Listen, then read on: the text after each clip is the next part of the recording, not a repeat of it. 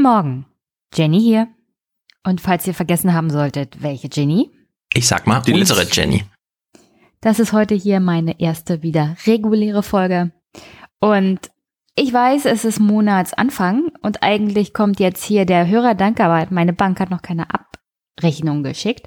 Was heißt, ich kann den Superpack nicht aktualisieren. Das kommt dann nächste Woche und dann läuft alles wieder regulär.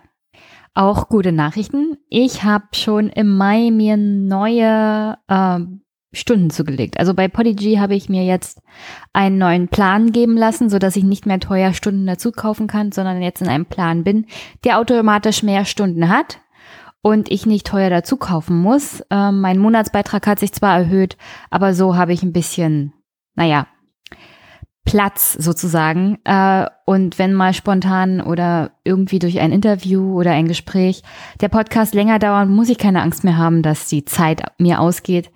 Es sind jetzt, ich denke mal, genug Stunden, dass ich auch mal ein bisschen länger machen kann. Weil sich rausgestellt hat, Podcasten geht doch öfters mal länger als eine halbe Stunde. Und solange ihr kein Problem damit habt, dass es mal länger dauert, denke ich, das ist auch eine ganz gute Variante. Auf alle Fälle möchte ich euch danken, dass ihr auch während meiner Podcast-freien Zeit ähm, unterstützt habt. Nicht nur monetär, sondern generell, dass ihr mich angeschrieben habt und äh, mir alles Gute gewünscht habt. Das hat mich sehr aufgebaut und ich hoffe, dass wenn ich jetzt die nächsten Wochen die verpassten Folgen sozusagen online stelle, ich werde das wohl immer donnerstags tun. Äh, dann habt ihr vor Freitag, bevor der Aufwachen-Podcast kommt, noch was zu hören. Ähm, so ist jedenfalls der Mai dann wieder reingeholt. Also ich war nicht untätig und das, die Unterstützung war sozusagen nicht umsonst. Und an dieser Stelle muss ich sagen, ich hoffe, ihr hört's auch. Ich habe neues Equipment.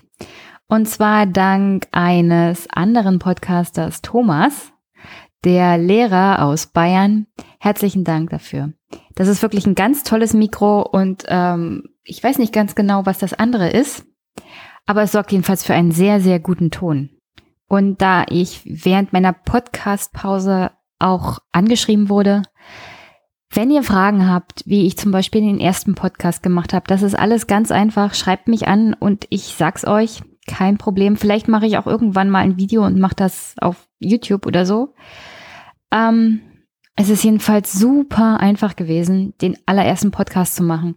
Und das drumherum ab dem zweiten mit dem Mikro und dem Zuschneiden von anderen Audiotönen oder so, das, das kommt dann auch. Also ich hatte auch mehr Angst vor dem ganzen Technischen als sonst was. Aber wirklich, wenn man einen ganz einfachen Podcast vielleicht auch mal 30 Minuten oder so mit dem Handy aufnehmen will, das geht alles, Leute. Das geht alles ganz einfach. Also wenn ihr Fragen habt, schreibt mich an. Ich beantworte in der Regel innerhalb von zwei, drei Tagen. So. Und da das hier mein erster regulärer Podcast seit vier Wochen ist, äh, es gibt keine Kommentare, aber ihr könnt ruhig dranbleiben. Gleich gibt's den Wochenrückblick mit ein, zwei interessanten Sachen. Und danach kommen wir zum Hauptthema. Und dann geht's hier heute nämlich darum, Frieden schaffen mit deutschen Waffen. Es geht um Waffenlieferungen nach Mexiko unter Berücksichtigung der Tatsache, dass es Parteispenden an CDU und FDP gab, die in dem Zeitpunkt zuständig waren, unter anderem für die Genehmigung von Exporten von Waffen. Und wie das zusammenhängt mit einem Fall von illegalen Waffenexporten aus dem Jahr 2005 und dem jetzt bekannt gewordenen, ja, fragwürdigen Parteispenden aus dem Jahr 2010, die jetzt erstaunlicherweise erst in 2018 so richtig ans Licht kommen. Also jetzt erstmal der Wochenrückblick und dann wird's richtig interessant. Also diese Woche war mal wieder viel los. Wir haben auf einmal Handelsstreit beziehungsweise Handelskrieg mit den USA und es scheint so, als ob Europa sich da mal richtig gegen auflehnt. Aber mal gucken, was wirklich in Brüssel dazu passiert. Dann ist jetzt auf einmal doch Friedensverhandlungen mit Nordkorea. Also Herr Trump, entscheiden Sie sich doch mal. Der BAMF-Skandal scheint immer katastrophalere Ausmaße anzunehmen, was die Unfähigkeit unserer Regierung angeht und was die mangelnde politische Umsetzung von echten Konsequenzen angeht. irgendwie wollen alle keinen Untersuchungsausschuss, es sei denn, man ist bei der FDP oder AfD. Wobei es wäre nicht schlecht, einen zu haben. Denn wenn über 50 Millionen an eine Firma wie McKinsey geht, um sozusagen Verwaltungsarbeit zu optimieren, würde ich gerne mal wissen, was genau sie optimiert haben und ob sie überhaupt Ahnung davon hatten, was sie da getan haben. Ich schätze mal nicht. McKinsey ist dazu programmiert, dafür zu sorgen, dass in Unternehmen und in Verwaltungen alles schneller läuft mit weniger Personal. Und eins kann ich sagen, wenn in der Verwaltung weniger Personal und mehr Druck und höhere Statistik gefordert wird, vor allem von so Firmen wie McKinsey, die keine Ahnung haben von dem, was Beamte so in der Verwaltung wirklich tun, dann ist das Ergebnis das, was wir jetzt am BAMF sehen fehlerhafte Bescheide, fehlerhafte Verwaltungsakte. Und das heißt nicht nur fehlerhafte Verwaltungsakte in Form von Asylbescheiden, die vielleicht nicht hätten erlassen werden dürfen, sondern vor allem in Form von Asylbescheiden, die nicht erlassen wurden. Denn wenn du die Wahl hast zwischen schaff jetzt mal sieben Bescheide innerhalb eines Tages und dann prüfst du nicht so genau und dann kannst du sagen, gut, abgelehnt, dann lehnst du eher ab, als dass du nochmal prüfst. Und ist das korrekt? Nein, ist es nicht. Aber ich würde jetzt auch den Verwaltungsbeamten im BAMF keinen Vorwurf machen, weil die die Ahnung haben und unter Stress stehen, mh, hm, kann ich nachvollziehen, dass man da erstmal einen Stempel drauf macht. Und dann gibt's ja noch die Tatsache, dass offensichtlich dazu geführt hat, dass Herr Weise, während er zwei Jobs hatte. Und zwar als Chef der Arbeitsvermittlung des Arbeitsamtes sozusagen in Deutschland und des BAMF. Doppelt, doppelt besetzte Posten. Und keinen von beiden hat er wirklich gut ausgefüllt. Wie auch. Ähm, offensichtlich hat Herr Weise dafür gesorgt, dass Arbeitslose zum BAMF geschickt werden, die vom der Thematik im BAMF überhaupt keine Ahnung hatten. Weder rechtlich noch sonst irgendwie. Damit die Arbeitslosenstatistik auch ein bisschen gedrückt wird. Also ich weiß nicht, was genau schiefgelaufen ist, denn es ist eine sehr, sehr lange Liste und für sowas braucht man halt einen Untersuchungsausschuss. Und sonst, der Aufwachen-Podcast hat ja das Thema BAMF zusammen mit der Hans-Jessen-Show schon besprochen. Ich werde mal versuchen, hier auch irgendwann noch einen zu machen ähm, weil mich wirklich die Seite dieses absoluten Verwaltungsversagens interessiert. Was da wirklich passiert ist und wie das mit auch politischem Willen oder Nichtwillen, Unwillen und absoluter Inkompetenz zusammenhängt. Und dass jetzt zum Beispiel rauskommt, dass die Chefin oder ehemalige Chefin des Bremer BAMF gar keine Korruption begangen hat, sondern dass sie ihre Chefs darüber informiert hat, wie sie bei bestimmten Entscheidungen vorgehen wird. Und dann ist das ein normaler Verwaltungsvorgang. Also im Moment fehlen da noch ein bisschen an Informationen, aber wenn sich das so bewahrheitet, dann ist das eine interne normale Herangehensweise. Und der einzigste Grund, warum das so ein Skandal wurde, ist die Tatsache, dass das Innenministerium in Niedersachsen oder in NRW, nee, in NRW, nicht abschieben konnte, wen sie abschieben wollte, weil es dann Bescheid gab, dass derjenige, den sie abschieben wollten, einen Aufenthaltstitel hat. Und dann muss man sich fragen, wieso will jemand jemanden abschieben, der einen korrekten Aufenthaltstitel hat? Und dann hat man sich darüber aufgeregt, dass man nicht abschieben konnte. Natürlich ein CDUler. Und ja, das hängt dann wieder mal alles zusammen. Äh, man will den harten Max markieren beim Thema Flüchtlinge und Abschiebung und macht aus keinem wirklichen Skandal, jedenfalls keinem Korruptionsskandal, ein Riesentheater und sticht in ein Wespennest. Und was dann zum Vorschein kommt, ist wirklich konsequentes politisches Versagen. Und das, ich sage mal jetzt über zehn Jahre. Denn wenn man irgendwo anfangen will beim Thema Verwaltungsversagen, dann muss man da anfangen, wo es wirklich seinen Ursprung hat. Und das ist bei der Unterfinanzierung der öffentlichen Verwaltung auf allen Ebenen.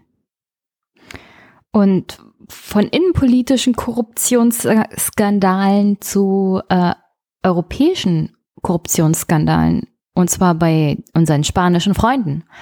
Da ist jetzt der Ministerpräsident Rajoy aus dem Amt gejagt worden. Ähm, der neue Ministerpräsident wurde schon bestätigt, ist von der PSOE. Und ja, die Sozialdemokraten sozusagen Spaniens sind jetzt an der Macht. Mal sehen, was da passiert. Was ich interessant finde, ist, dass wir nichts über die wirklichen Gründe gehört haben, bis Rajoy wirklich zurückgetreten ist, beziehungsweise abgewählt wurde. Weil da ist, da sind auch fast zehn Jahre an Korruptionsskandal, und zwar so richtig, mit angeklagten Bankern und Chefs von Landesbanken, die Selbstmord begangen haben, einer Prinzessin aus dem Königshaus, Steuerhinterziehung ihres Ehemannes und die konservative Partei, die da systematisch schwarze Kassen betrieben hat und Korruption begangen hat. Und ich habe einige deutsche Medienartikel dazu gelesen, die sich verwundert gezeigt haben, was denn da in Spanien los ist und warum denn Rajoy jetzt gehen muss, der doch so eine gute Politik gemacht hat. Uh, und dann haben einige gejammert, dass ja der arme Kerl jetzt geht und der Sanchez von der guten Austeritäts- und Reformpolitik dieser konservativen Regierung profitieren kann. Also bitte, das ist ja, liebe deutsche Presse, nicht so. Erst aufklären und dann rumjammern.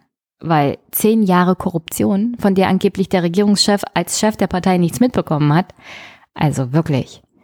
Und die tolle Politik dieser Regierung, keine Angst, die wird fortgesetzt. Sanchez ist, glaube ich, auch so ein Freund der Austerität. Jedenfalls, wenn man sich seine Rede auch auf dem SPD-Parteitag anhört oder angehört hat. Und deswegen, also Spanien ist auch sehr interessant. Ähm, ja. Und damit zu dem Problem der Sozialdemokraten in Deutschland zurück. Ähm, diesmal geht es um Frau Zypris, die ehemalige Wirtschaftsministerin. Ich habe ja vor einer Weile schon über Siggi geschimpft und seine Zukunftspläne im Aufsichtsrat eines großen deutschen Unternehmens. Äh, Frau Zypris hat übrigens jetzt einen Antrag gestellt, dass ihre Karenzzeit, also die Zeit, in der man nicht für oder in dem Feld tätig wird, beruflich, in dem man vorher auch irgendwie gearbeitet hat. Also dass es keine Überschneidungen gibt oder Interessenskonflikte und dass man nicht da tätig wird, wo man als Wirtschaftsminister zum Beispiel was entschieden hat.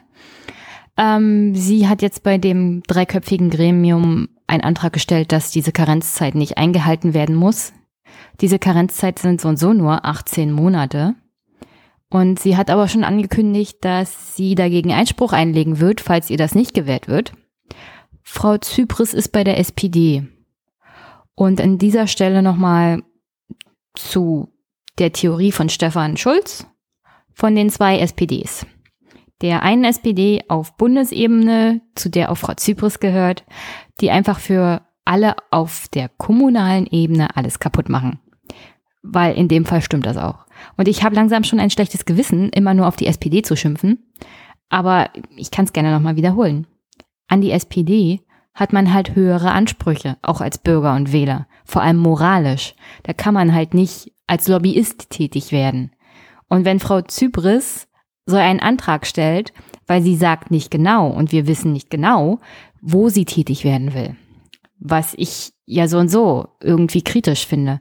Also wenn diese Tätigkeiten und diese Karenzzeitanträge gestellt werden und die Öffentlichkeit darüber nicht transparent informiert wird, wo sie tätig werden wollen, dann ist das auch so ein Kritikpunkt generell an dieser äh, Karenzzeitregelung. Aber zurück zum Kernthema. Also so ein Verhalten eines SPD-Ministers, einer SPD-Ministerin schaden einfach den, naja, den Kommunalpolitikern, die auch für die SPD tätig sind weil es einfach an der Glaubwürdigkeit der Leute vor Ort auch zehrt. Und ich kann mir nicht vorstellen, dass die Kommunalpolitiker der SPD das so toll finden, wenn mal wieder irgendein hohes Tier der SPD auf Bundesebene so einen Mist macht. Und deswegen, äh, ich stelle mal den Artikel in die Shownotes. Guckt ihn euch ruhig an.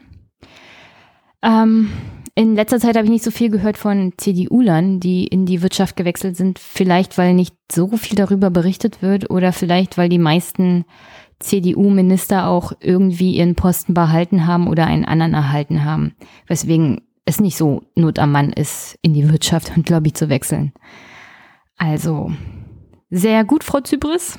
Mal wieder unterm Radar durch alle Fettnäpfchen mitgenommen. Herzlichen Glückwunsch. Nächstes Jahr ist Kommunalwahl auch in vielen Orten in Ostdeutschland. Solche Sachen kommen generell gut an. Aber die SPD hat natürlich auf mehreren Ebenen, auf Bundesebene, ein katastrophales Auftreten. Vor allem über ihre Vorsitzende, Andrea Nahles. Deren Umfragewerte sind mittlerweile ungefähr nur noch mit einem Millimetermaß zu messen, was die Anerkennung zum Beispiel auch in der eigenen Partei angeht. Und wenn das so weitergeht, ist sie in sechs Monaten weg und dann kommt Olaf Schäuble was ich jetzt nicht dezidiert als Verbesserung für die zweite SPD auf kommunaler Ebene empfinden würde.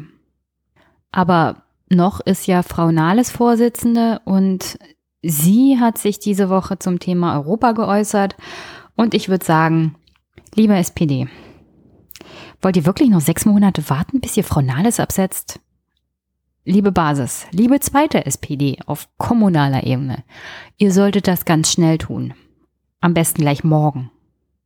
Denn während zum Beispiel Frau Merkel schon was zum Thema Europa und den Reformvorschlägen von Emmanuel Macron gesagt hat, wie zum Beispiel, dass sie sich einen europäischen Währungsfonds wünscht, der selbstständig Kredite vergibt, aber gegen Auflage, oder eine europäische Eingreifstruppe, ähm, wenigstens noch mit Parlamentsvorbehalt, das ist doch schon mal was, Erstaunlicherweise aber unter Beteiligung von Großbritannien, die ja eigentlich immer noch davor stehen, aus der EU auszutreten. Ähm, und dann soll zum Beispiel auch der EU-Haushalt, der ja auf sieben Jahre im Voraus geplant wird, schon vor der Europawahl nächstes Jahr fertig sein. Frau Merkel begründet das damit, dass dann während der Wahl keine Hängepartie mehr sein wird. Aber das Problem ist, dass die CDU so natürlich, also generell die konservativen Parteien so mehr Spielraum haben. Beziehungsweise die Parteien, die jetzt im Parlament sind und an den Regierungen sind. Weil nächstes Jahr, wer weiß, was da für Parteien mehrheitlich auch im EU-Parlament sind. Auf der einen Seite hatte damit recht, auf der anderen Seite einen Haushalt zu planen auf sieben Jahre, während der Wahl schon in einem Jahr ist für das Europaparlament, ähm, naja, Frau Merkel macht halt Politik im Gegensatz zur SPD. Denn die hat sich folgendermaßen zum Thema EU-Reformen oder Reformvorschläge auch von Emmanuel Macron geäußert. Denn wir wissen ja, Emmanuel Macron hat Vorschläge gemacht, die vor allem auch mehr Initiative auf finanzieller Ebene, auch von Deutschland, generell von allen europäischen Staaten erfordern würde.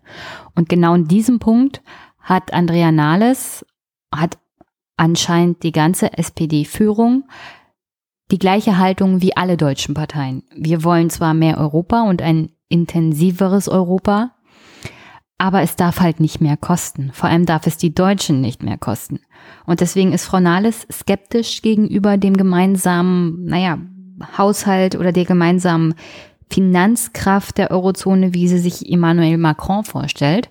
Unter anderem zum Beispiel, dass man auch mal einen Schuldenschnitt macht, ähm, um hier im generell mal voranzukommen, gerade das, den Bereich der südlichen europäischen Länder. Aber es betrifft natürlich auch Frankreich selber, die ja auch mittlerweile in einen sehr bedenklichen finanziellen Bereich kommen. Jedenfalls, wenn man sich die Politik anguckt, die Deutschland da in dem Bereich macht, gegen fast alle anderen europäischen Staaten. Und, aber wie gesagt, Andrea Nahles ist da skeptisch. Olaf Scholz hat so und so schon während der Haushaltsphase gesagt, was er davon hält, nämlich gar nichts. Und sonst gibt es halt von der SPD nichts Konkretes. Also ich kann mich jetzt an nichts Konkretes erinnern. Man ist halt skeptisch und man überlegt noch und Frau Nahles sagt, Herr Schäuble, Herr Olaf Schäuble wird eine Antwort geben auf die Reformvorschläge von Emmanuel Macron. Nur das Problem ist, dass die SPD da halt wieder der CDU hinterherläuft, weil Frau Merkel im Juni auf dem Europagipfel da auch nochmal Konkretes sagen wird und das jetzt schon getan hat. Und sie wird bei ihrer Haltung bleiben. Und die SPD weiß noch gar nicht, welche Haltung sie hat. Und deswegen wird das, so wie ich das kommen sehe, alles untergehen und nichts Konkretes bei rumkommen. So, und weil wir bei dem Thema EU sind, was diese Woche noch war, eine Sache, auf die mich einer meiner Twitter-Follower hingewiesen hat, und zwar geht es um das Leistungsschutzrecht für Presseverleger. Also, ich will da nicht so genau ins Detail gehen, weil ich mich bei dem Thema so gut wie gar nicht auskenne. Äh, ich habe ein bisschen nachgelesen und habe festgestellt, es gibt in Deutschland ein Gesetz dazu. Ähm, das wirkt sozusagen überhaupt gar nicht. Es war auch von vornherein ein Lobbygesetz für die Verlage. Und Lobbyarbeit für die Verlage machen ja die Parteien CDU und SPD auch gerne. Das haben wir ja bei dem letzten Koalitionsvertrag feststellen können, beziehungsweise durften das die Zeitungsausträger feststellen. Ähm, ich weiß jedenfalls nur, dass dieses Leistungsschutzrecht für Presseverleger auf Bundesebene eingeführt wurde im Jahr 2013 und dass das halt nicht so wirkt, wie man sich das vorgestellt hat. Falls einer meiner Hörer sich da ein bisschen intensiver auskennt, hinterlasst mir gerne mal einen Kommentar. Den würde ich auch gerne mal abspielen, äh, weil das sprengt jetzt im Wochenrückblick einfach ein bisschen den Rahmen. Aber worauf ich hingewiesen wurde, und zwar folgendes. Dieses Leistungsschutzrecht soll nach Willen auch unter anderem der Kanzlerin jetzt auf EU-Ebene eingeführt werden, weil ein Gesetz, das schon auf Bundesebene nicht funktioniert, wird wahrscheinlich noch viel besser nicht auf EU-Ebene funktionieren. Vor allem, weil die Deutschen wieder mal alles dafür getan haben, dass das Gesetz auf EU-Ebene ungefähr genauso ist wie auf Bundesebene in Deutschland, ähm, was es wieder völlig für die Tonne macht, sozusagen. Das, was es leisten soll, wird es jedenfalls nicht leisten und was darunter leiden wird, ist Urheberrechte von zum Beispiel freien Journalisten. Worum es mir aber hier an dem Punkt geht, ist, ähm, dass die CDU auf Europaebene beziehungsweise die CDU in dieser konservativen Parteienlandschaft im EU-Parlament Druck macht auf die Parlamentarier, für dieses Gesetz zu stimmen. Also selbst wenn Konservative sagen, also dieses Gesetz macht überhaupt keinen Sinn, selbst in der eigenen Partei, in der CDU, dann werden sie unter Druck gesetzt und bedroht. Und zwar in die Richtung, naja, wenn du nicht unter dem Maß abstimmst, wie wir das wollen, dann wirst du das nächste Mal nicht auf die Liste gesetzt, verlierst deinen Posten oder bekommst das, diesen und jenen Posten oder Vorteil nicht. Das natürlich alles hinter verschlossenen Türen, wie die CDU das immer gerne macht. Aber das ist sozusagen der Fraktionszwang auf EU-Ebene, den die CDU da durchführt. Und das macht die Partei halt gerne. Nicht nur in Deutschland auch, sondern auch auf EU-Ebene. Und das ist schon ziemlich perfide. Noch perfider wird das, äh, weil sich ein Mitglied der Kommission, die sich, sie sich um dieses Leistungsschutzrecht kümmert, dazu in den Medien geäußert hat, aber anonym. Und innerhalb von einer halben Stunde war dieses Zitat aus dem Presseartikel verschwunden und durch ein Zitat eines wohlwollenden Befürworters des Leistungsschutzrechtes auf EU-Ebene von Seiten der CDU ersetzt worden. Also Meinungsmanipulation würde ich das jetzt mal bezeichnen, in Kooperation mit den Verlagen, die dieses Gesetz gerne wollen. Also da funktioniert Lobbyismus wirklich Hand in Hand. Perfekt, liebe Medien, perfekt. Ähm, aber wie gesagt, liebe Hörer, hinterlasst mir ruhig einen Kommentar zu diesem Thema, weil ich finde das schon recht perfide, was ich so mitbekommen habe und was ich kurzfristig gelesen habe zu diesem Thema, äh, was da auf EU-Ebene zu diesem Leistungsschutzrecht auch abläuft. Das ist wirklich bedenklich. Und da sollte man mal genau hingucken, was die CDU denn auch außerhalb von Deutschland in Brüssel so treibt. Was die CDU so in Deutschland treibt, wissen wir ja. Durch Presse und Co. Und zwölf Jahre CDU-Regierung zeigen einem ganz deutlich, was das für eine Partei so ist. Hinter verschlossenen Türen und hinter den Kulissen ist es noch deutlich schlimmer. Und damit zu einem Thema, das mich über die Woche eigentlich am allermeisten beschäftigt hat. Und das sind die laut Medienberichten angeblichen Bestechungsversuche des Waffenherstellers Heckler und Koch gegenüber Bundestagsabgeordneten der CDU und FDP. Also laut Berichten beziehungsweise laut Rechercheergebnissen sollen zum Beispiel jeweils 5000 Euro an FDP-Abgeordnete und 10.000 Euro an die CDU Rottweil geflossen sein im Jahr 2010, um eine Entscheidung zur Ausfuhr von Sturmgewehren nach Mexiko zugunsten der Firmler Heckler und Koch äh, zu beeinflussen. Wobei Bestechung in diesem Fall, glaube ich, erstmal nicht so richtig das Wort wäre, das ich benutzen würde, weil wenn jemand wie ich zum Beispiel, der seine Diplomabschlussarbeit zum Thema Parteispenden und Parteifinanzierung gemacht hat, das, was Heckler und Koch gemacht hat, und das werde ich hier auch noch ein bisschen rausarbeiten, ist an sich keine Bestechung und ist an sich nicht illegal, was die Rechtslage angeht.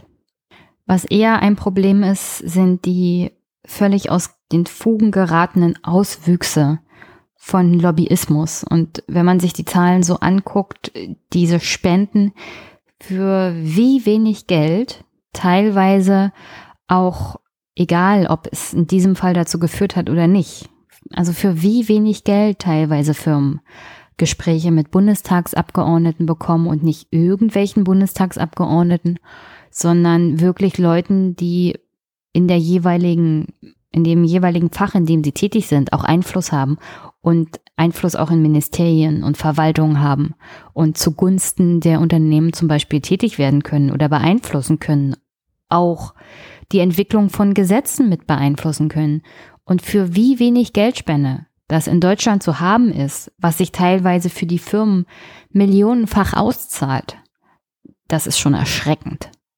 Und ich finde Abgeordnete oder generell, vor allem Abgeordnete, müssen über jeden Zweifel erhaben sein und dürfen nicht mal in den Ansatz kommen, dass die Bürger das Gefühl haben, dass sie korrumpierbar sind.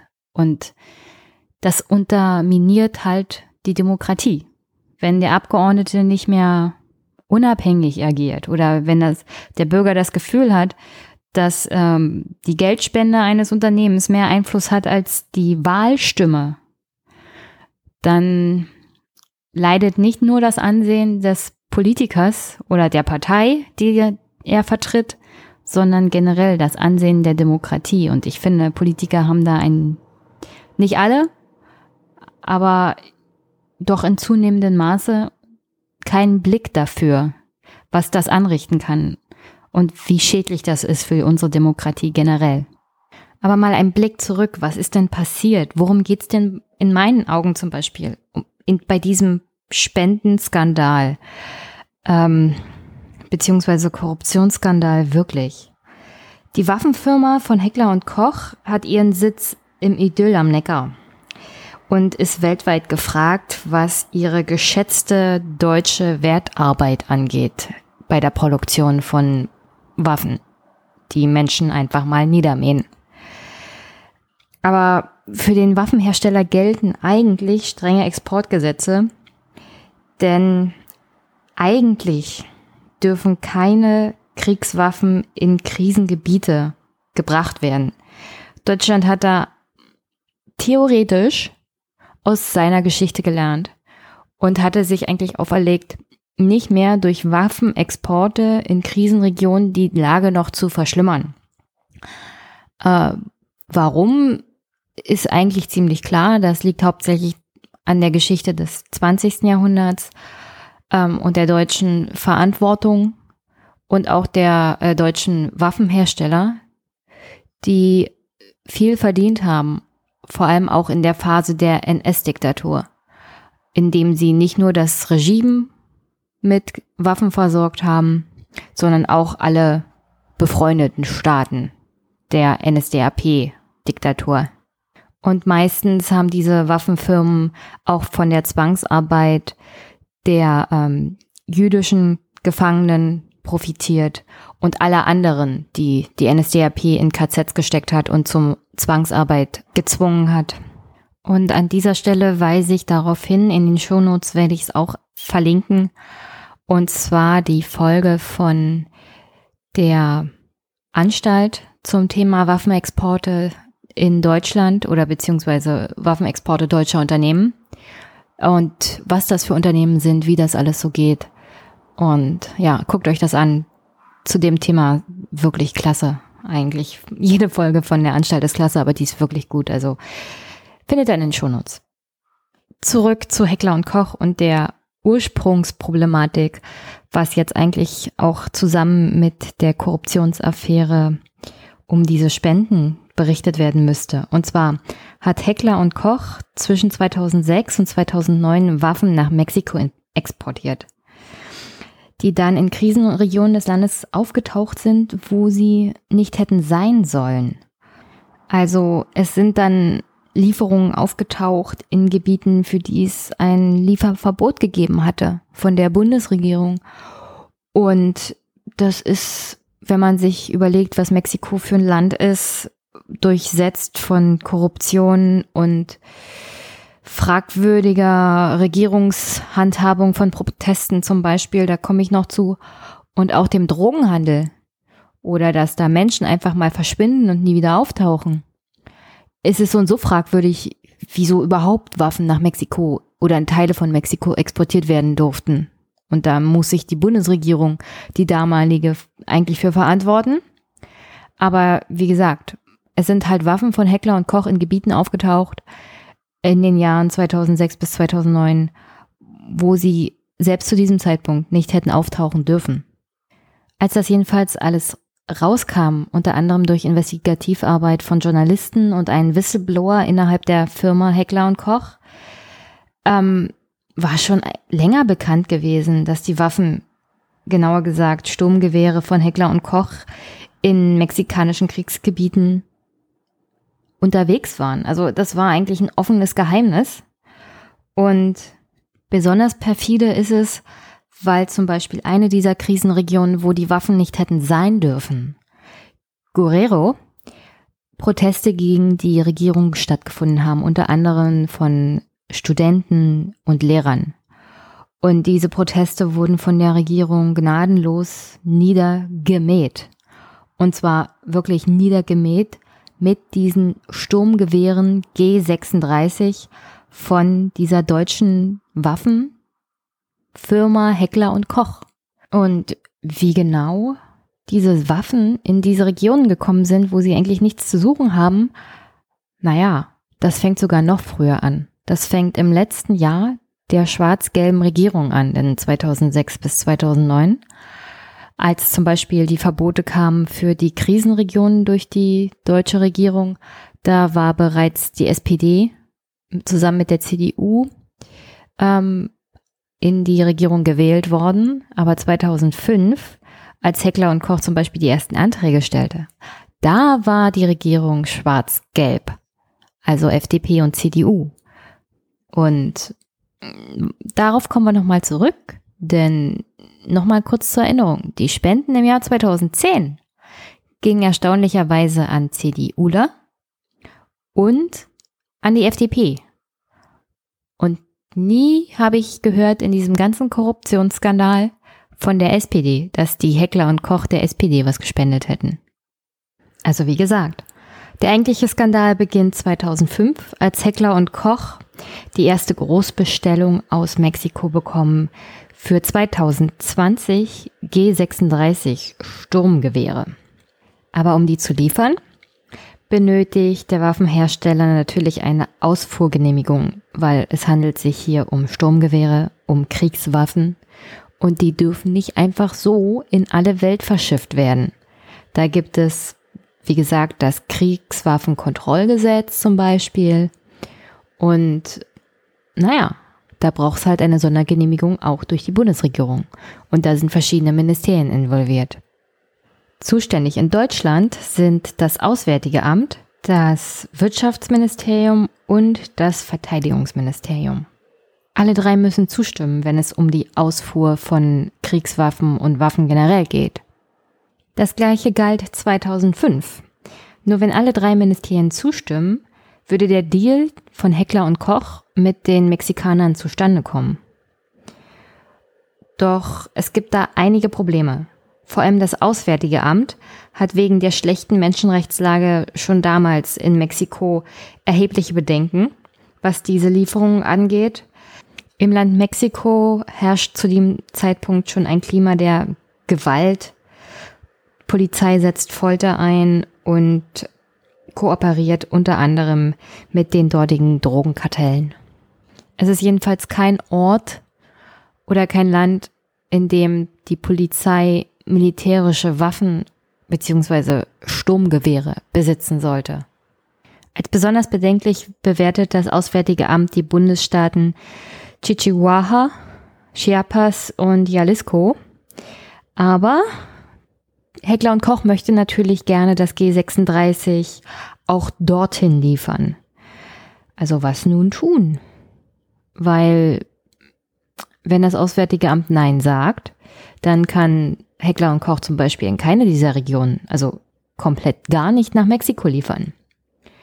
Und hier kommen, glaube ich, auch generell die guten Beziehungen der Lobby und der Firma Heckler und Koch zum Wirtschaftsministerium und zum Verteidigungsministerium, die zu diesem Zeitpunkt CDU, CSU geführt sind, zum Tragen.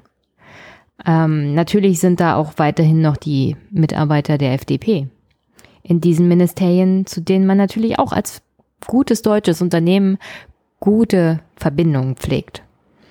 Und es kommt zu einem Kompromiss. Denn anstatt ein Verbot für die Auslieferung dieser Waffen nach ganz Mexiko auszusprechen, gibt sich das Auswärtige Amt damals unter Herrn Steinmeier damit zufrieden, dass nicht nach ganz Mexiko geliefert wird, sondern nur in einzelne unkritische Bundesstaaten von Mexiko. Jetzt aber der Trick. Und zwar, dieser Kompromiss wird zwischen den verschiedenen Ministerien intern geschlossen. Also theoretisch dürfte Heckler und Koch davon gar nichts wissen. Die Firma bekommt es aber irgendwie mit und nutzt diese neue Regelung unter den Ministerien aus und reicht einen neuen Exportantrag ein. Über genau 2020 G36, die in Bundesstaaten in Mexiko geliefert werden sollen, die nicht auf der vom Auswärtigen Amt kritischen Liste stehen. Also es werden weiterhin genauso viele Waffen nach Mexiko geliefert werden wie vorher, also bevor bestimmte Regionen als kritisch ausgeschlossen wurden. Und da muss man sich schon fragen, wenn die 2020 Waffen eigentlich nach ganz Mexiko in die verschiedenen Bundesstaaten geliefert werden sollte.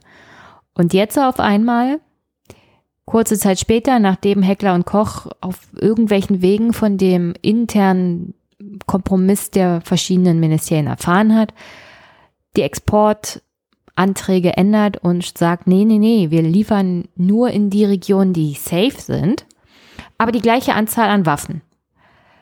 Dann weiß nicht, ich glaube, man muss kein Genie sein, um zu wissen, dass da was nicht stimmt. Und erstaunlicherweise arbeiten nicht sehr viele Genies in den Ministerien, denn Heckler und Koch kriegt die Erlaubnis, die Waffen zu liefern in die nicht bedenklichen Zonen von Mexiko. Und ja, diesen neuen Exportanträgen stimmen alle Ministerien, auch das von der SPD geführte, zu. Das ist im Jahr 2005 und 2006 passiert. Und das war nur der Anfang von etlichen Waffenlieferungen, die auf die gleiche Art und Weise durchgeführt wurden. Ein Exportantrag nach Mexiko zum Beispiel, auf den nicht kritische Regionen des Landes standen, Und naja, was dann passierte ist, dass diese Waffen in kritischen Regionen aufgetaucht sind. Und dass Heckler und Koch das durchaus hinter den Kulissen selber mit betrieben hat. Beziehungsweise natürlich die Mitarbeiter, nicht die Firma selber, sondern die Mitarbeiter, die waren die Bösen. Also, von 2006 bis 2009 werden im Auswärtigen Amt aber dann immer mehr mexikanische Bundesstaaten als kritisch bewertet. Heckler und Koch war aber darüber regelmäßig informiert, dass das Auswärtige Amt bestimmte Regionen als kritisch bewertet und dafür dann praktisch keine Genehmigung erteilen würde. Woher sie die Informationen haben? Naja, vielleicht von Experten im Außenministerium, ehemals FDP-Mitarbeiter, noch unter Guido Westerwelle vielleicht? Oder generell, die Firmen haben ja so eine Art Kompetenzaustausch mit der Bundesregierung laufen. Das heißt, Firmenmitarbeiter gehen auf die Bundesebene und arbeiten da und tauschen sozusagen Kompetenz aus, damit die Bundesregierung auch die Kompetenz der Unternehmen hat. Was dazu führt, dass die Unternehmen ihre Lobbyisten praktisch an den Entscheidungszentralen zu sitzen haben und dann natürlich auch immer über Sachen informiert sind, wie zum Beispiel Heckler und Koch, über die sie nicht informiert sein sollten, weil dann nämlich das passiert, was sie gemacht haben, und zwar einfach nur die Ausfuhranträge so manipuliert. Ich nenne es mal manipuliert, dass sie durchgewunken werden, beziehungsweise dass sie genehmigt werden. Weil wenn man weiß, was nicht auf dem Antrag stehen darf, dann hat man einen kleinen Vorteil und schreibt einfach ein anderes, einen anderen Bundesstaat drauf. Und das geht munter so weiter. Bereits ein Jahr Nachdem die ersten 2020 Waffen nach Mexiko geliefert wurden, hat Heckler und Koch schon einen Folgeauftrag. Aber diesmal geht's um Ersatzteile für das G36, die unter anderem aber auch für bestimmte Bundesstaaten in Mexiko bestimmt sind, die unter die kritischen Regionen fallen, wie zum Beispiel Chiapas. Aber wozu sollte Heckler und Koch Ersatzteile für das G36 in einen Bundesstaat liefern, der theoretisch keine G36 haben dürfte, weil die Auslieferung des G36 in diese Bundesstaaten nach Mexiko war ja verboten. Und diese Problematik fällt auch einem Mitarbeiter des Auswärtigen Amtes auf.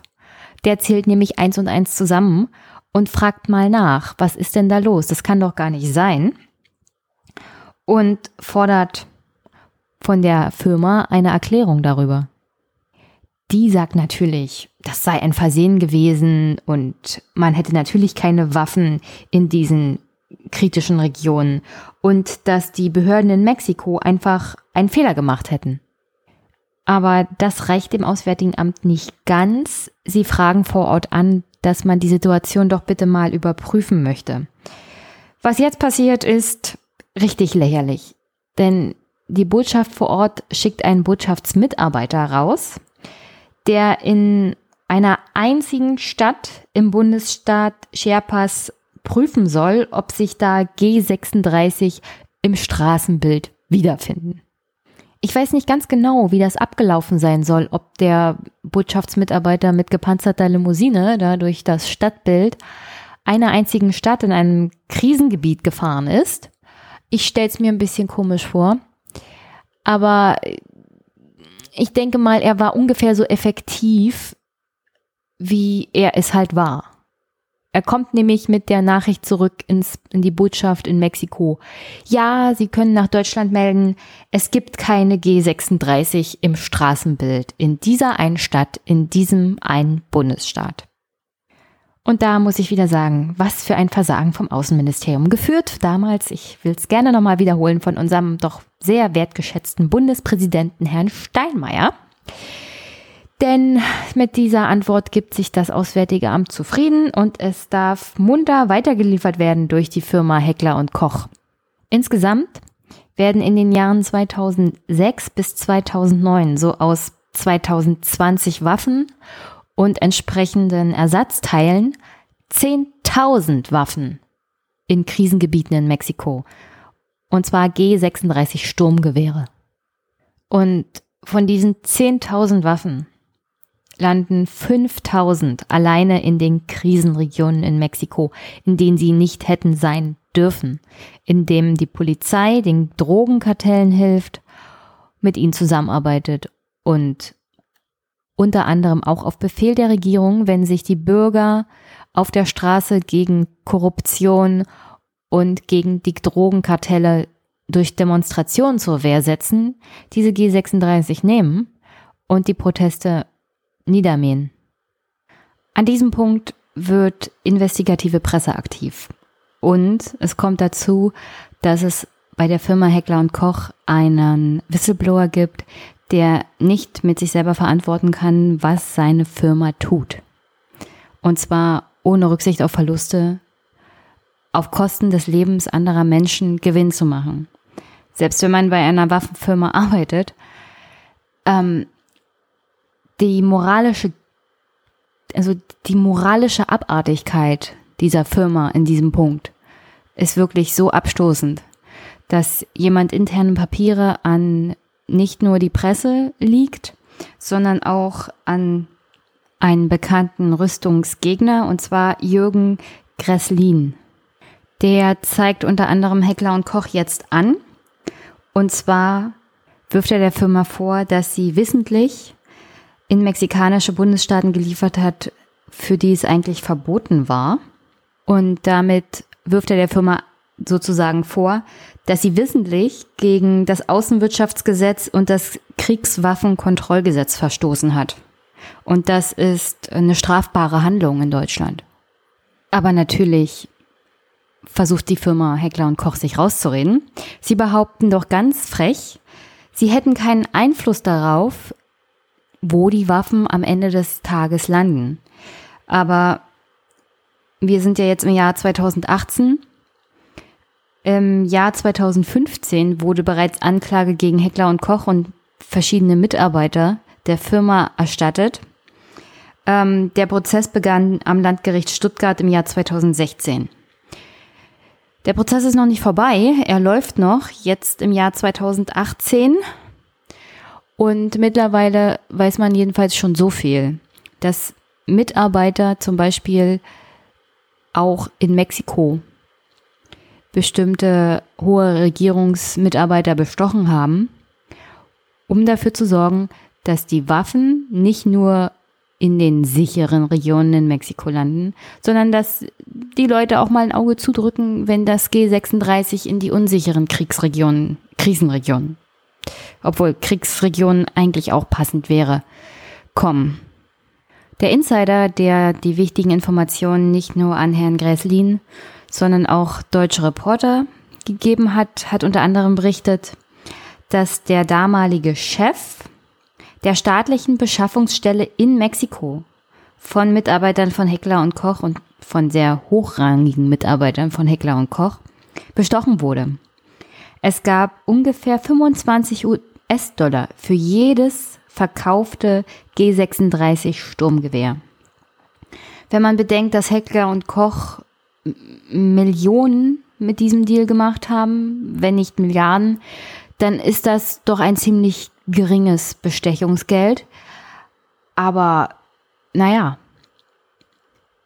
in diesem Fall hat man dann halt nicht mehr darauf geachtet, wo die Waffen hinkommen sondern nur darauf, dass sie verkauft wurden. Und dass Heckler und Koch Mitarbeiter diesen Mitarbeiter der staatlichen Behörden in Mexiko bestochen haben, damit er die Waffen verkauft, hat direkt dafür gesorgt, dass die Waffen auch überall woanders hingekommen sind, auch in die Krisenregionen in Mexiko. Weil wenn es nur darum geht, dass der Bestochene Geld bekommt, wenn das, wenn die Waffe verkauft wird, dann ist dem Bestochenen ziemlich egal, wer diese Waffe kauft und wohin sie kommt. Und dafür trägt Heckler und Koch mit die Verantwortung, weil ihre Mitarbeiter haben für diese Situation gesorgt. Und denen war dann auch egal, wo die Waffen hinkommen. Und ein anderer Beleg dafür, dass Heckler und Koch schon ziemlich früh wusste, beziehungsweise von Anfang an wusste, wo ihre Waffen überall sind, also auch in den Krisengebieten, ist eine Schulung an diesen Waffen aus dem Jahr 2008, die Heckler und Koch kundenfreundlicher Art und Weise, wie sie sind, natürlich durchgeführt hat. Und zwar in genau diesen Krisengebieten, wo sie nicht hätten durchgeführt werden dürfen, weil da dürften ja eigentlich keine G36 sein. Also unter anderem in Jalisco hat Heckler und Koch die Waffensysteme, die sie dorthin geliefert haben, die sie nach Mexiko gebracht haben, vorgeführt. Dafür gibt's offizielle Schreiben, auch Dankesschreiben der dortigen Polizei an Heckler und Koch, dafür, dass sie gezeigt haben, wie ihre Waffen so funktionieren, wie man sie gegen Menschen einsetzen kann. Und als das alles rauskam, war es der Regierung natürlich hochnotpeinlich. Und wir sind im Jahr 2009. Ähm, es gibt großen, auch Presseaufmerksamkeit zu diesem Thema. Es wurde darüber berichtet, es gibt darüber Dokumentationen, wie Studenten und Lehrer und Schüler durch dieses Gewehr in diesen Krisenregionen in Mexiko zu Tode gekommen sind.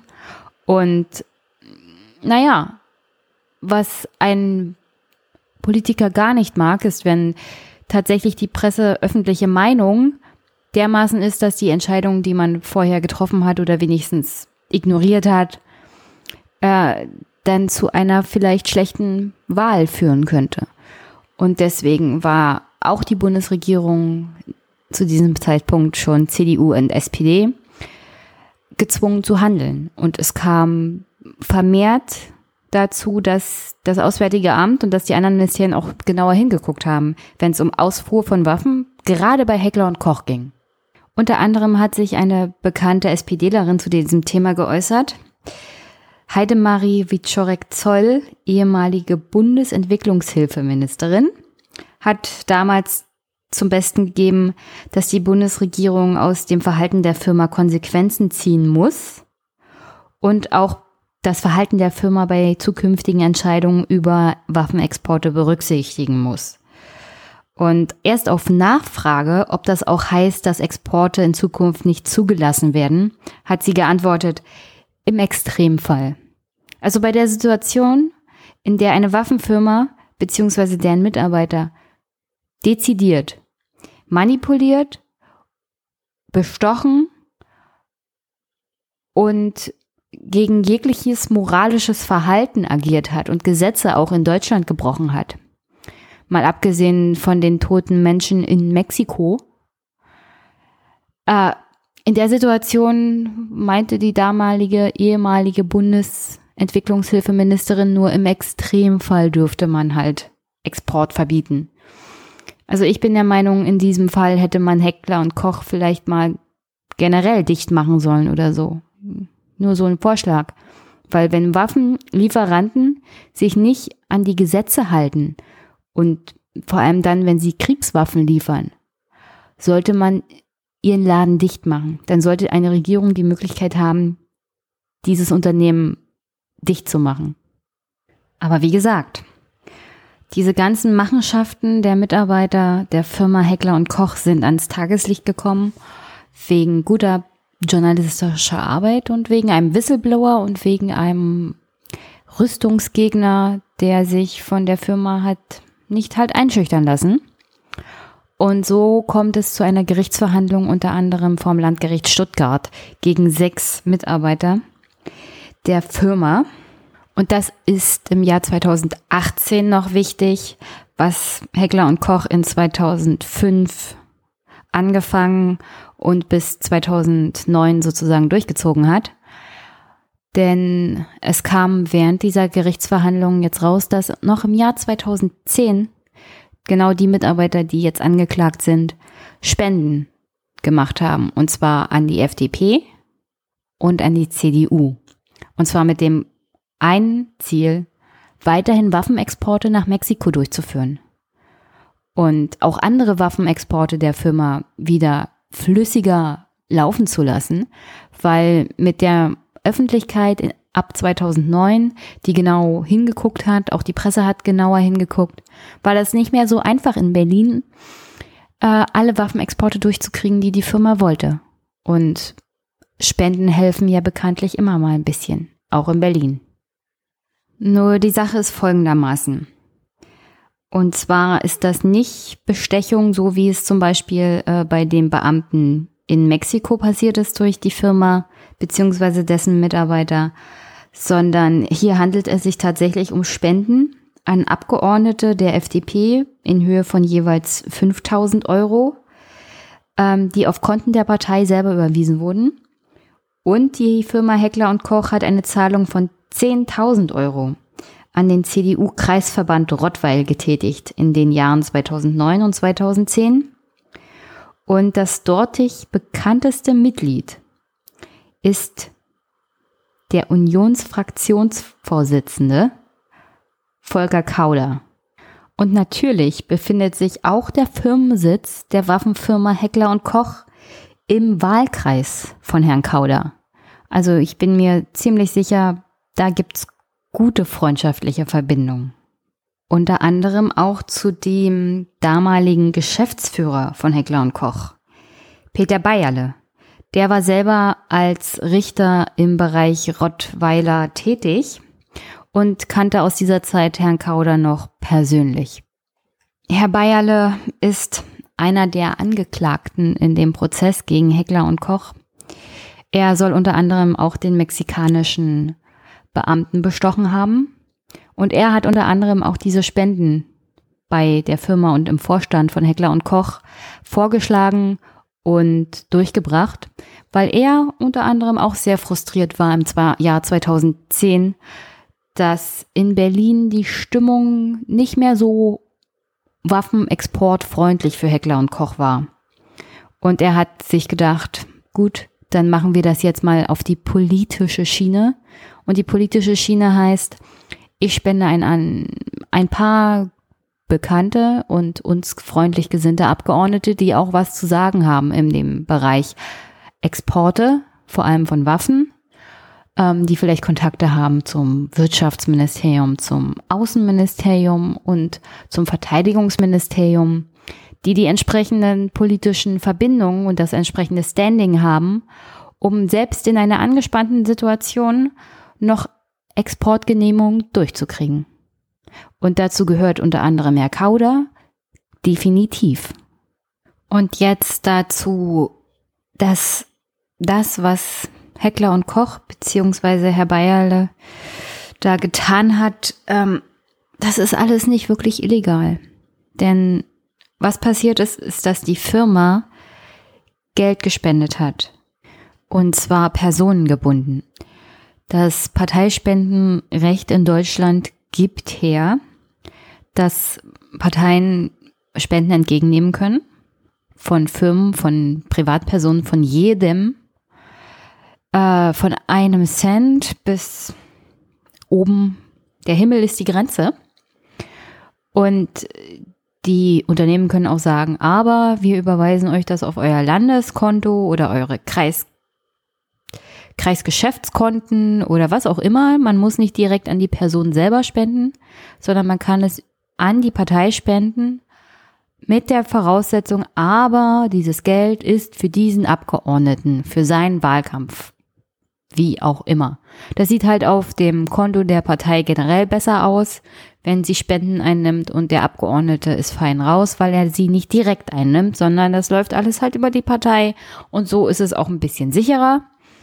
Und um ehrlich zu sein, dann gibt es auch keine Probleme mehr mit zum Beispiel schwarzen Kassen und so. Das ist halt alles offener und nachvollziehbarer. Und gerade für die CDU mit ihrer schwarzen Kassenhistorie doch angenehmer zu handeln. So. Was strafbar ist in Deutschland, ist natürlich die Bestechung von Abgeordneten. Aber Spenden ist ja keine Bestechung. Und so wie das in diesem Fall 2010 abgelaufen ist. Und zwar, dass Hecklack und Koch auf Anraten dieses Geschäftsführers Bayerle, der jetzt wegen illegalen Waffenhandels äh, vor Gericht steht, um in 2010 weitere Waffenexporte möglich zu machen über die politische Schiene, wie er es genannt hat. Das ist alles legal. Und er hat halt Geld spenden lassen über die Firma und hat danach angefragt nach einem Termin bei den Abgeordneten zum Beispiel.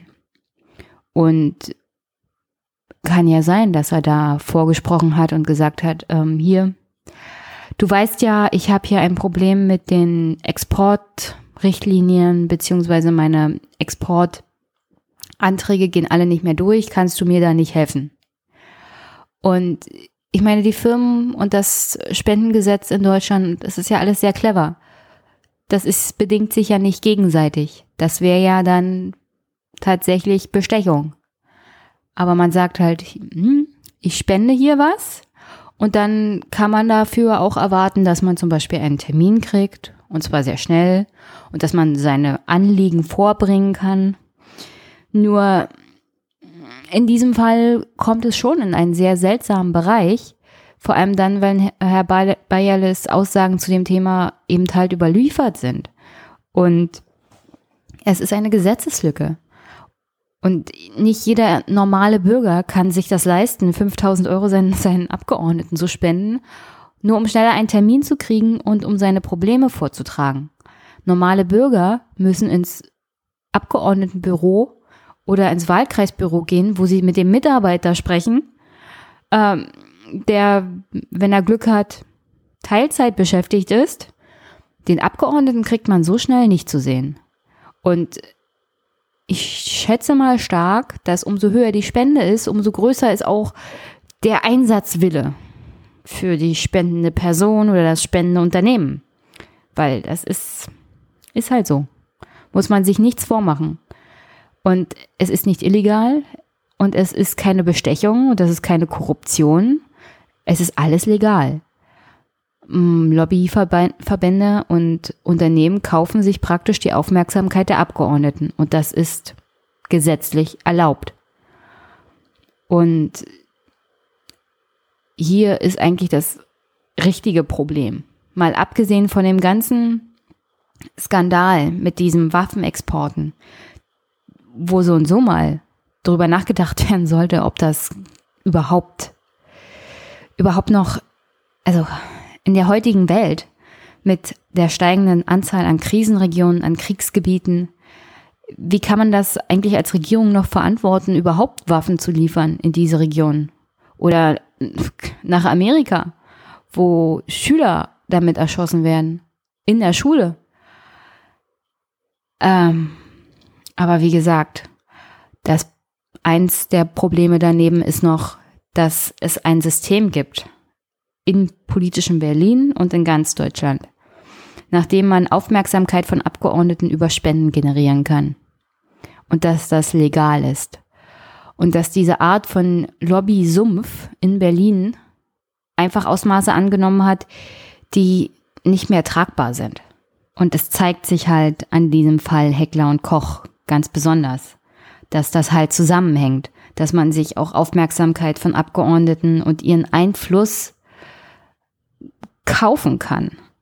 Nicht kaufen kann in der Hinsicht, dass es tatsächlich eine Gegenreaktion vom Abgeordneten gibt, sondern dass er sich halt offener zeigt für das Anliegen der jeweiligen Lobbyisten.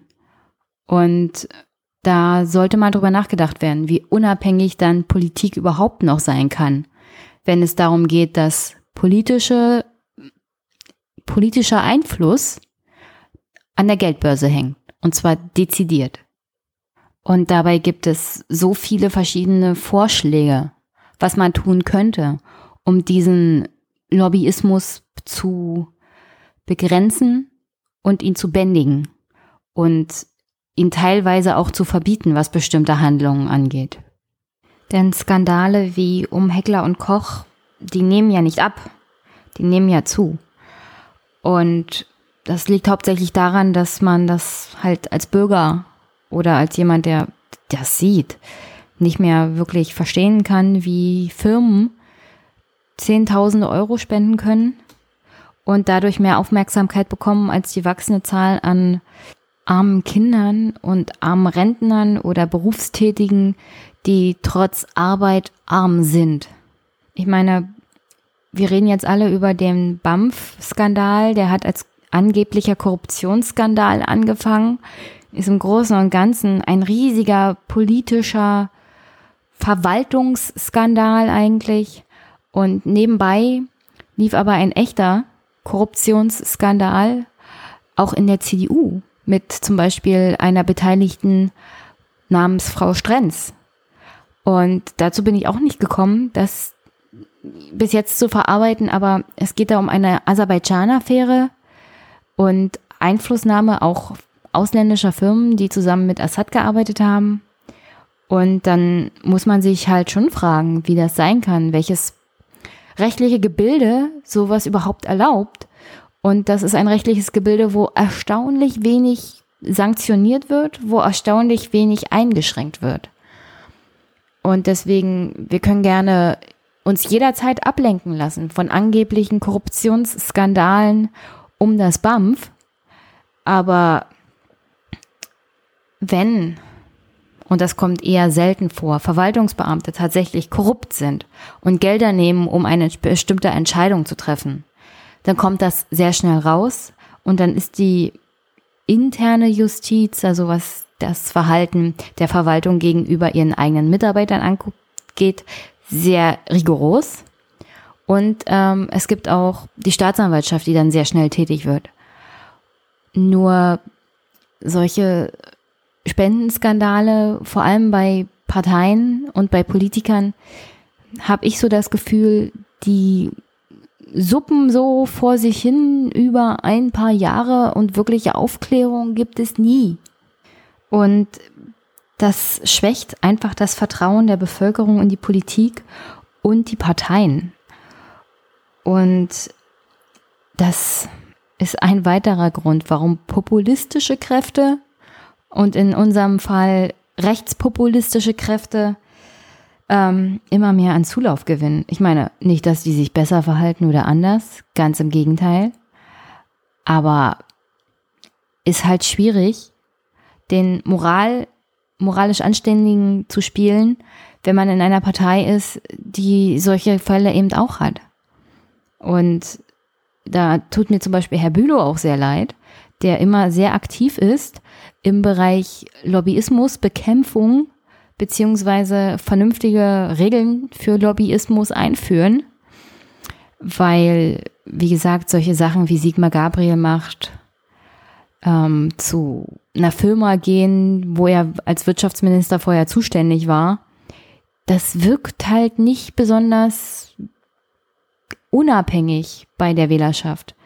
Und wie gesagt, Herr Bülow kämpft sich da ab, aber Unterstützung für seine Anliegen in einer breiten Masse in der Fraktion der SPD findet er ja auch nicht.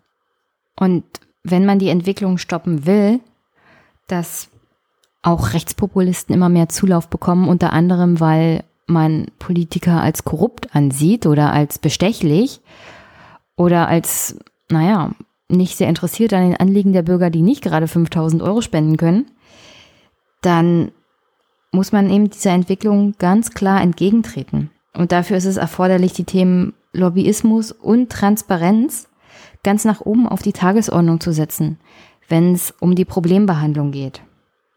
Das hat die Große Koalition weder in der Vergangenheit getan, noch jetzt.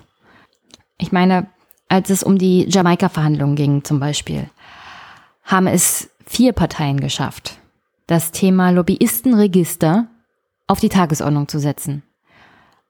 Als es dann nur noch SPD, CDU und CSU waren, ist das wieder rausgefallen.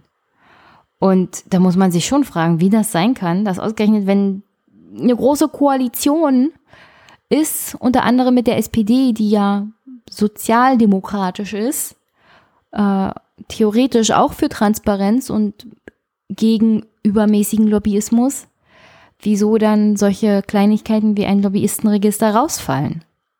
Und Tatsache ist auch, dass mit jeder Legislatur die Hausausweise für Lobbyisten zunehmen. Also die Zahl der Ausweise, die ausgegeben werden von den Fraktionen zum Beispiel an Lobbyisten, nimmt einfach zu. Und das nicht irgendwelche Lobbyisten, sondern das sind Lobbyisten für große Firmen, für große Interessenverbände. Und die wenigsten sind Interessenverbände wie bekämpfe ich Altersarmut, wie bekämpfen wir Kinderarmut, sondern eher so Immobilienmakler und Co. Also da ist halt das Gleichgewicht völlig aus den Fugen geraten. Und wenn man wissen will, was man zum Beispiel tun kann, also Transparency und Lobby Control zum Beispiel fordern einheitliche Regeln, was die Lobbyismusbekämpfung beziehungsweise Eindämmung angeht. Und sie haben da einen Zehn-Punkte-Plan aufgestellt. Und ich stelle mal hier ein paar Sachen vor, was sie sich so vorstellen, was auch gut wäre für die Glaubwürdigkeit der Politik in Berlin generell, dass man das mit dem Lobbyismus mal ein bisschen transparenter wenigstens macht, dass man nachvollziehen kann. Was hinter verschlossenen Türen ist, sollte vor verschlossene Türen gezogen werden. Vor allem, wenn es darum geht, die Interessen von einzelnen Firmen zu wahren. Äh, ich will jetzt nicht alle Geheimnisse des Staates unbedingt wissen. Aber es kann nicht sein, dass man als Bürger nicht weiß, welche Lobbyistenvertreter im Bundestag ein- und ausgehen mit einem Hausausweis. Und zwar können die da einfach so rein. Nicht mal ein normaler Bürger kann das. Einfach so da reingehen. Also, das. Äh, äh.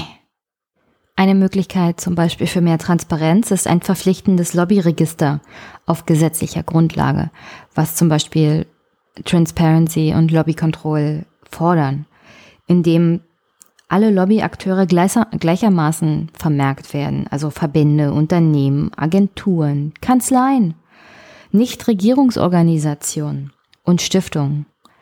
Dabei ist es wichtig, dass Transparenz hergestellt wird darüber, wer in wessen Auftrag zu welchen Themen und mit welchem Budget zum Beispiel auf politische Entscheidungen Einfluss nehmen. Ein weiterer Fortschritt wäre zum Beispiel ein Beauftragter für Transparenz bei den politischen Interessenvertretungen.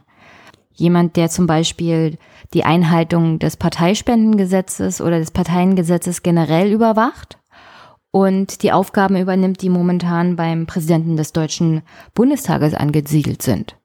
Und naja, wenn man sich so anguckt, was Herr Lammert in den letzten Jahren so geleistet hat und was Herr Schäuble eigentlich leisten will und wie wahrscheinlich es sein wird, dass er auch gegen Herrn Kauder zum Beispiel mit seinen Forderungen auf ein kleineres Parlament durchkommt, würde ich sagen, da braucht es eine unabhängige Stelle. Jemand, der nicht von den Parteien kommt, jemand, der unabhängig ist, auch von den Parteien, auch von den Fraktionen in der Ausübung seines Amtes. Und das ist ein Bundestagspräsident an sich nicht. Also Herr Schäuble ist nicht in einem luftleeren Raum und er muss seine Ideen auch gegen andere Fraktionschefs durchsetzen. Und das ist ein bisschen schwierig. Und deswegen, wenn die Aufgabe von unabhängigen Stellen durchgeführt würde, wäre es wahrscheinlich wirksamer.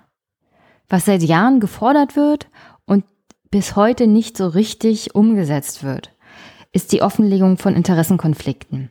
Zum Beispiel auf den Euro genau offenlegen von Abgeordneten, was sie an Nebeneinkünften haben. Oder wenn sie bezahlte Lobbytätigkeit neben dem Mandat ausführen, dass das ausgeschlossen wird. Zum Beispiel gibt es auch sehr viele Unternehmer, unter anderem zum Beispiel Herrn Kars von der SPD, äh, die als Abgeordnete im Parlament sitzen und sie sagen, ja, sie sind unabhängig.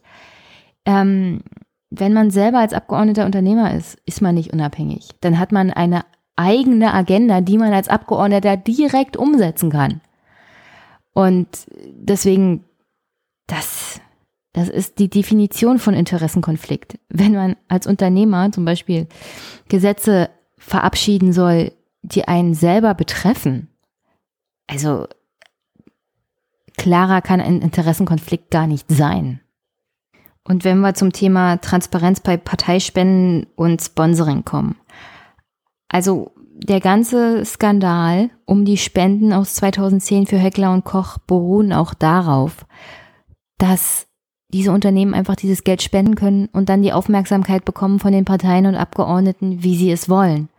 Und dass es halt möglich ist, dass diese Spenden überhaupt gemacht werden können. Und die Tatsache, dass das nicht sofort offengelegt wird. Im Moment haben wir eine Regelung im Deutschen Bundestag, dass nur Spenden ab 50.000 und einem Euro sofort offenzulegen sind. Alles andere kommt irgendwann im Jahresabschluss der Parteien mal hoch. Und dann muss man auch sich durch die Abschlüsse quälen. Und das kann teilweise bei Bundesparteien ziemlich viel sein und seitenlang. Und die meisten machen das nicht. Und deswegen, also dieses ganze System der Parteispenden, des Sponsorings, alleine diese, ich erinnere da nur Rent Sozi, das wird ja weiterhin gemacht. Also das, das läuft ja immer noch, dass man sich sozusagen Räder, Redner mieten kann für Veranstaltungen und das ist ganz legal. Es ist moralisch verwerflich und die Parteien hätten eigentlich was dazulernen sollen, aber es ist weiterhin legal. Und da muss unbedingt eine Gesetzesänderung her. Ganz toll für die Transparenz generell wäre es übrigens auch, wenn alle Ausschusssitzungen öffentlich sind. Bestimmte Landtage machen das, dass wirklich alle Ausschusssitzungen öffentlich sind. Im Bundestag ist das noch nicht der Fall.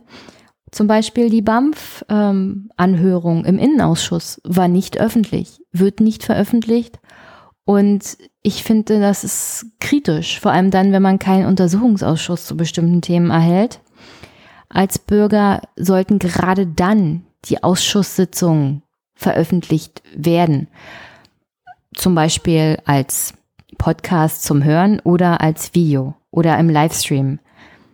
Und für Sitzungen im Bundestag passiert das zum Beispiel, aber es sollte generell für alle Ausschusssitzungen auch gelten. Ein Punkt, den ich hier wahrscheinlich selber auch noch öfters kritisieren werde, ist die Mitwirkung von Beratungsunternehmen. Vielleicht sagt euch McKinsey was. Oder von verschiedenen Kanzleien bei der Gesetzgebung. Weil wir haben zwar einen Haufen Juristen im Bundestag, wirklich massiv viele Juristen, aber die Gesetze werden mittlerweile außerhalb der Ministerien und außerhalb des Bundestages geschrieben.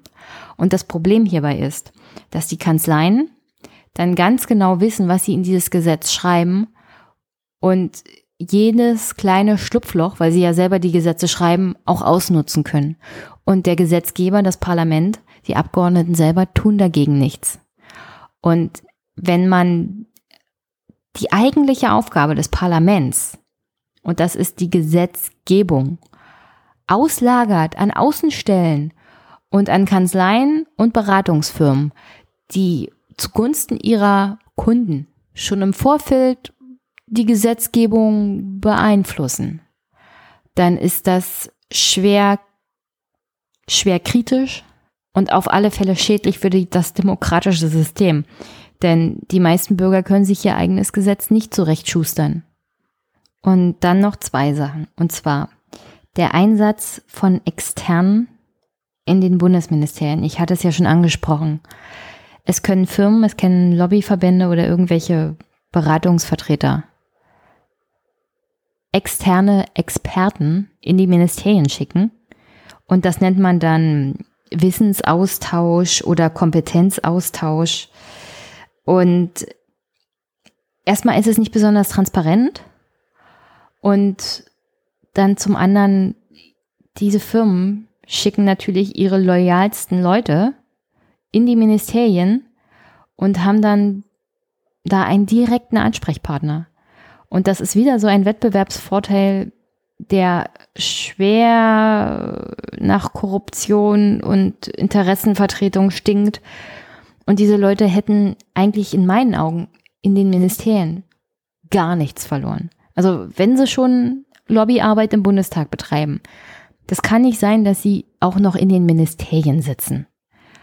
Und das Gleiche gilt dafür, dass Politiker nach ihrer aktiven Zeit direkt in diese Unternehmen, Beratungsfirmen oder sonst was wechseln und ihr Wissen und ihre Erfahrung, den Einfluss weiterhin geltend machen. Und zum allerletzten Punkt, es kann auch nicht sein, dass die Ministerien zum Beispiel im Rahmen ihres Personalaustausches mit externen Beamten Sonderurlaub gewähren, die dann bei großen Firmen, wie zum Beispiel im Fall von dem Außenamtsmitarbeiter bei VW landen und da jahrelang tätig sind. Das, also, Korruption ist nicht das richtige Wort, weil es ja nicht korrupt ist. Es ist gesetzlich sogar erlaubt und es ist so geregelt. Ich habe noch nicht die richtige Beschreibung dafür. Es ist auf alle Fälle moralisch verwerflich, was da abgeht. Und wenn die Ministerien und wenn der Bundestag da nicht gegen vorgeht, wird die das gleiche passieren, was wir in Italien sehen. Ich meine, bei uns ist es nicht so schlimm. Es gibt hier keine Mafia, die strukturiert die Bevölkerung ausnimmt und die Politik für sich arbeiten lässt. Aber die Frustration der Bevölkerung auch in Deutschland wird, wenn sich diese Fälle nicht verringern, zunehmen. Und dann werden rechtspopulistische Parteien weiterhin Zulauf bekommen. Und ich sehe da momentan wenig politischen Willen, da was zu ändern. Aber die Vorschläge liegen auf dem Tisch, man muss sie nur aufgreifen. So, zum Abschluss. Also, das war mal wieder ein richtig schöner Podcast zum Aufregen. Ich hoffe, er gefällt euch.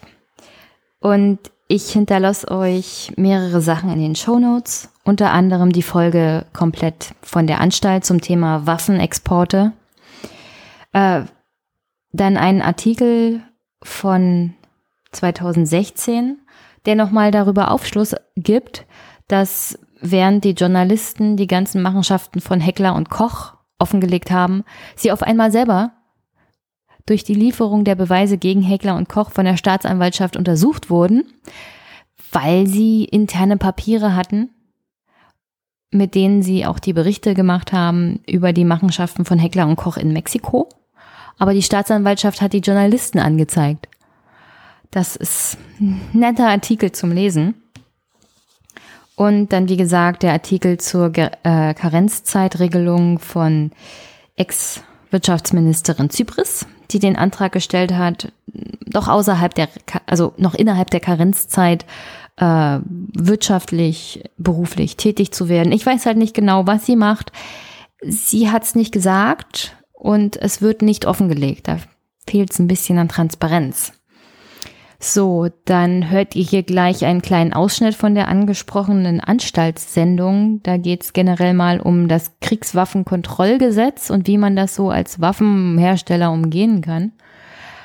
Finde ich sehr interessant, so zum Ausklang sozusagen für euch. Und sonst, ihr wisst ja, ich freue mich über nette Kommentare und Bewertungen bei iTunes. Ich freue mich über mehr Follower bei Twitter. Und ich freue mich über jeden Euro, den ihr mir spendet für diesen Podcast. Weil demnächst ähm, bin ich mal wieder unterwegs. In der Welt, bei Parteien und bei verschiedenen interessanten Leuten. Mal sehen, was ich alles noch schaffe vor meinem Urlaub im Juli. Der steht nämlich auch an. Und sonst wünsche ich euch eine schöne Woche und bis bald. Klingelbeil. Da klingelt Beil! Oh, oh, bitte nicht so laut. Ich hab ja, bisschen... Jetzt, jetzt schaut sich das an. Deutschland ist in einer aussichtslosen Lage. Jetzt geben Sie der Großen Koalition doch mal eine Chance. Ach, gucken Sie da nach, hier, schaut sich das an. Alles absolute Spitzenrüstungsprodukte, eingesperrt wie die Bürger in der DDR. Und jetzt, was wollen Sie? Wieder mehr Reisefreiheit für deutsche Waffen? Na ja klar, überall auf der Welt herrscht Krieg, verstanden Sie da? In Saudi-Arabien, da Sudan, Mexiko, überall knallt und wir ja. können nicht mitmachen. Ja. ja, weil uns strengste Gesetze daran hindern. Das ist doch unglaublich. Ich bitte Sie, gucken Sie hier da zum Beispiel. Das ist doch völlig veraltet, das kann doch weg. Das Grundgesetz, das wird, das wird schwierig. Haben Sie in den Artikel 26 schon mal reingeschaut? Ja, ja, ja. Da steht drin, Kriegswaffen dürfen nur mit Genehmigung der Bundesregierung hergestellt, befördert und in den Verkehr gebracht werden. Klingelbeil, ich kann so nicht arbeiten. Ist nicht so laut. Hören Sie, das Beste bei Grundgesetzartikeln kommt doch immer am Schluss. Das Nähere regelt ein Bundesgesetz. Ja? Ah, super, noch ein Hindernis. Ja, zwei. Bitte? Na, Export wird geregelt von zwei Bundesgesetzen, dem Außenwirtschaftsgesetz und dem Kriegswaffenkontrollgesetz. Da ist ja überhaupt kein Durchkommen mehr. Was entsteht denn, wenn man zwei Gesetze aneinanderlegt? Ein Bürokratiemonster. Nein, eine Lücke. Und die ist nicht gerade klein. Kein Wunder, erfunden hat sie kein geringerer als Franz Josef Strauß. So, dann probieren wir das mal. Nehmt mir an, die Firma Mercedes möchte jetzt Mhm. diesen Unimog mit Maschinengewehr, nicht wahr, in den Sudan bringen. Ja, da kommen die doch da gar nicht durch. Ja, ja, da ist das Kriegswaffenkontrollgesetz ganz streng. Ja, ja klar. Ja. Und es ist ja auch eine Kriegswaffe. ja, ja. Jetzt nicht mehr. Jetzt ohne Gewehr gilt nur noch das Außenwirtschaftsgesetz. Und da kommt man leichter durch. Ah, ist überhaupt kein Vergleich. Sie haben also ein Recht auf Genehmigung. Schauen Sie, das ist eine Art Gesetz, das die Wirtschaft fördern soll, wie bei ganz normalen Gütern. Ja, und das ist ja auch ganz normale Familienkutsche, gell? Prinzip. Gut. Hat halt eine Militärbereifung, Tarnanstrich, gell? Eine Halterung für ein Maschinengewehr, aber... Aber was können Sie dafür, wenn im Ausland Ihnen jemand wieder ein Gewehr draufpappt? Genau. Ja, das ist gut. So, jetzt gucken Sie, das muss auch raus hier. Was ist das? Ja, das ist eine Maschine, ich war von der Firma HPM. Und mit dieser Maschine, die muss nach Mexiko, dringend. Denn mit dieser Maschine werden nämlich Gewehrläufe hergestellt. Also packen Nein, wir's. nein, nein, nein, Moment, für, für Gewehre, Maschinengewehre, da brauchen Sie Genehmigung laut Kriegswaffenkontrollgesetz. Ja, dann geht's ja nicht. Das ist doch so streng. Was sind Sie für ein Waffenhändler? Werfen aber die Flinte ins Korn. Überlegen Sie doch mal. Versuchen Sie einmal mitzudenken. Das ist ja nicht so schwierig. Pass auf. Können Sie nicht vielleicht aus so einem Gewehrlauf ein Abflussrohr machen? Ja, klar. Und schon können wir aus das Gesetz scheißen. Genau, weil das Kriegswaffenkontrollgesetz sieht nämlich Ausnahmen vor für Güter, die nicht nur militärisch, sondern eben auch zivil genutzt werden können. Ein sogenanntes Dual-Use-Gut. Super, dann kann die Maschine ja nach Mexiko. Jawohl, super. Zack, und haben sie ein Rohr verlegt. Na? Fühlt sich, fühlt sich gut an. Ja, fühlt sich ich gut an. ne? Jetzt passen Sie auf. Dann nennen wir den Eurofighter einfach ein ziviles Passagierflugzeug für zwei Personen. Nein, nein, nein, nein, nein, das machen wir nicht. Das ist doch Kacke. Nein, das machen wir nicht. Und wenn wir die Bomben vorher abwerfen? Ein Kampfjet ist eine Kriegswaffe. Das bleibt es auch. Und die darf laut politischen Grundsätzen der Bundesregierung nicht in Länder, in denen bewaffnete Konflikte stattfinden. Also kein Export. Doch, natürlich. Klingelbeil, Sie machen mich fertig. Ein bisschen, bisschen mitdenken, stellen Sie sich mal. EADS, liefern die denn wirklich einen ganzen Flieger nach Saudi-Arabien? Neu, die liefert ja nur das Rumpfmittelteil. Zusammengeschraubt wird der Vogel ja von vier EU-Ländern. Und wo findet diese Endkontrolle statt oder Endmontage? Ja, da in England. Ja, sehen Sie. Und die Lieferung von Kriegswaffen an NATO-Bündnispartnern darf nicht beschränkt werden. Ja, und England ist ja ein Bündnispartner. Ja, ja, das vergisst man auch bei dem Essen. Super. Ah, Also, einwandfrei, ja. Jetzt, aber auf der Klingelbeil. Was denn? Jetzt hören Sie zu, der fertige Eurofighter, Ja, der ja, muss ja. doch nach Saudi-Arabien. Ja, und ja. ist ja kein NATO-Land, oder? Also geht's doch nicht. Doch, wenn der deutsche Anteil an dem Gesamtprojekt unter 20 Prozent liegt. Ja, und wenn das Rumpfmittelteil ein bisschen größer ist? Sie meinen größer als 20 Prozent? Ja, dann müssen wir diesen Export leider noch mal besprechen. Und dann wird geliefert. Einwandfrei. Ja. Aber wenn Sie es noch einfacher haben wollen, können Sie es natürlich so machen. Pass auf. Sie können einfach, wie die Firma Rheinmetall das gemacht hat, eine Waffenfabrik kaufen, zum Beispiel auf Sardinien. So, und davon liefern Sie dann direkt Bomben made in Germany an Saudi-Arabien. Die müssen natürlich noch erstmal umsteigen in den Eurofighter. Und von dem her fallen Sie dann in den Jemen. Und was sagt nachher da die Bundesregierung dazu? Ah, Die sagt, naja, da müssen sich Italiener drum kümmern. Die Firma steht schließlich in Sardinien. Und was sagen die Italiener dazu? Die sagen, da müssen sich die Deutschen drum kümmern. Das ist schließlich eine deutsche Firma. Schön, dass sich da so viele nicht drum kümmern. Das ist Europa. Ja. Ja? Aber jetzt passen Sie auf. Klingelbeil. Was denn jetzt noch? Das ist haben doch schon- Sie da. Hier. Klingelbeil. Ja, ja. Jetzt schauen Sie, der Leo 2, der von Kraus Maffei Wegmann in Deutschland zusammengeschraubt wird. Ja, der will doch auch raus in die Welt, der will was sehen, der will in die Türkei, in den Sudan, verstehen Sie? Ja, wie geht das? Wie kommt der raus? Der schraube die da vorne die Kanone ab, nicht wahr? Oder fahren Sie über Sardinien? Oder behaupten Sie, es sei ein mobiler Rohrreiniger? Okay, Klingelbeil, sprechen Sie. Okay, also bei dieser Art Export müssen wir ein bisschen grundsätzlich werden. Ne? Bitte nicht. Doch. Grundsätzlich wird eine Ausfuhr von Kriegswaffen oder Rüstungsgüter in Länder außerhalb der NATO oder in Kriegsländer nicht genehmigt. Sie wollen mich also grundsätzlich ruinieren. Sie hören nicht zu. Bitte? Hören Sie, wenn die Bundesregierung sagt, im Grundsatz nein, dann meint sie im Ausnahmefall ja.